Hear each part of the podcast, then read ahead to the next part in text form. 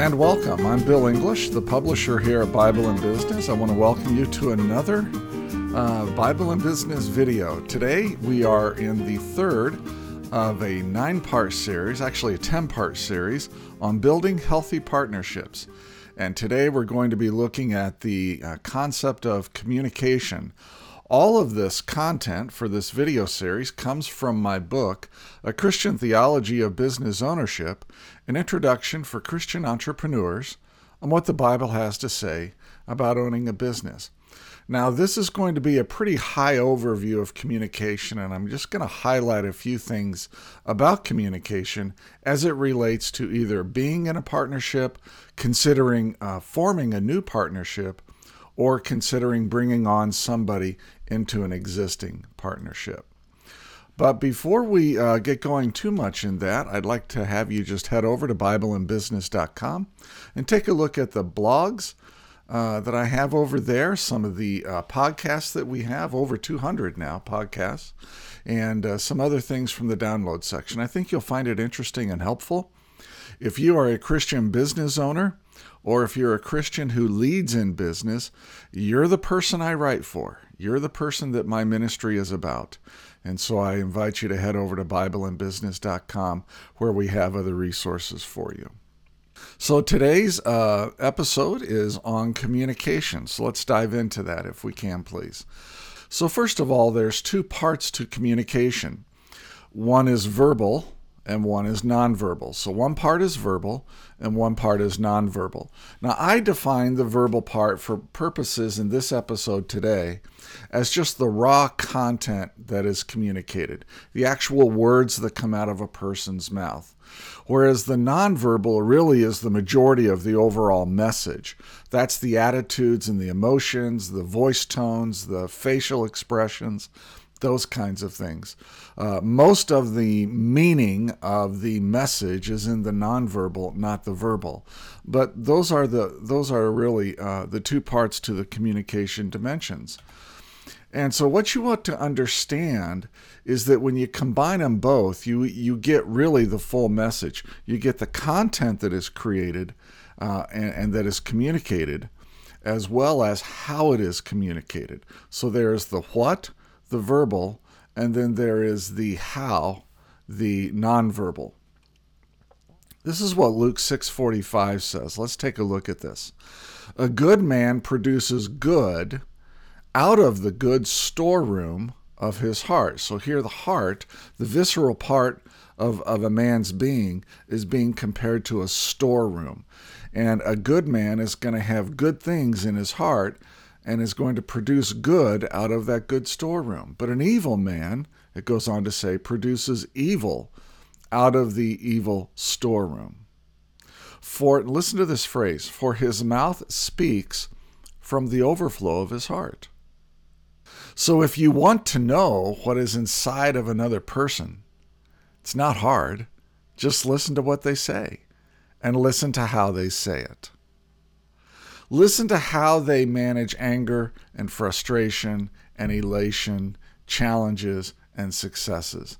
Just listen if if you want to know what's in a partner's heart or maybe you're considering bringing on a new partner into your partnership or you're looking to form a new partnership, just listen to how they talk.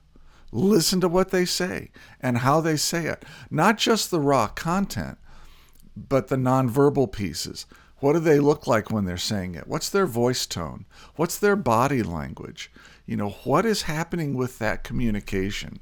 Listen to how they how they uh, manage situations when they get angry, when they get frustrated, when they become elated because something went so well, right? Listen to their speech. What you want here is a partner that can express herself with professionalism and tact in a difficult conversation. What you don't want is a partner that devolves into incivility. Incivility is something that a lot of businesses and partnerships put up with, and I don't think they should. Incivility is rudeness. It is being impolite. It is it is being. Um, a lot of people will say, "Well, I was just being honest," right after they just got done being very harsh and very direct and and very difficult um, uh, to really to be around. The effects of incivility are going to kill your business. Look at some of these stats, and I ref the reference for these stats is actually in my book. 53% of employees who were surveyed about incivility lost work time worrying about an uncivil incident and future interactions with the person who was being uh, who was really engaging in incivility. 28% lost work time as they tried to avoid that person. 33% reported, I'm sorry, 37% reported a weakened sense of commitment to their organization. You know, most people, when they leave a job, they don't leave a, the job or the company, they leave the manager. And this is where this is part of it. When you have a manager who is uncivil, when you have a manager that is rude, when you have a manager that is harsh, when you have a manager that is just really difficult to be around, uh, that manager's team is going to be um, a revolving door. I promise you it will be. That manager will lose top talent to another team within your company or to another company altogether but their commitment, because of the manager, to the organization will also be weakened. 22% reduced their efforts at work. You know, when you have when you're around incivility and rudeness and impoliteness and and condescending people, you tend to not want to work as hard for them or with them. 10% decreased the amount of time they spent at work almost half thought about changing jobs, which is not a good place for you to be. If uh, if you have um, a partner who is really rude and impolite and incivil, uh, that's going to affect your whole company, and you can count on at any given time probably half of your company thinking about leaving.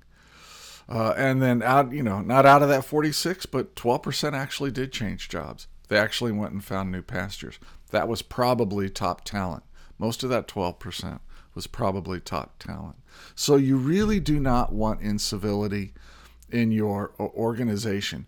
Just because they can communicate clearly and you always know what they're thinking, you don't have to worry about what they're thinking, right? You know, boy, something about Joe, you'll never have to wonder what he's thinking. You'll never have to wonder about Joe if he's being honest. You know, none of that none of that really matters if how they communicate pushes people out. It pushes people away and it creates bad morale and a bad culture in your business. Now, I just want to give you a little bit of a warning here. If you get a chance with a with an on either onboarding a partner or starting a new partnership, whatever it is, if you get a chance and your partner is married, spend time with them as a couple. Okay, and look at how he treats his wife. Look at how she treats her husband. This will be a huge indicator as to how he will treat you and others in business. And the reason for that is because of a firm belief that I have. You cannot be one person at home and be another person at work. Eventually, I mean, you can do it for a while, but eventually, uh, who you are as a person is going to come out whether you're at home or at work.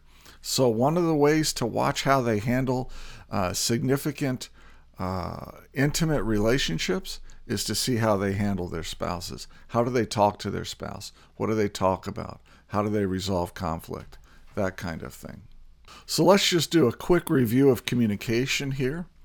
So today I've talked about uh, making sure that you listen for how your partner communicates, not just the content, but the emotions, the, the nonverbal piece. Watch that, listen for that, incorporate that, Take a look at that. And then understand that the words that come out of their mouth and how those words come out of their mouth is a direct reflection of what is in their heart.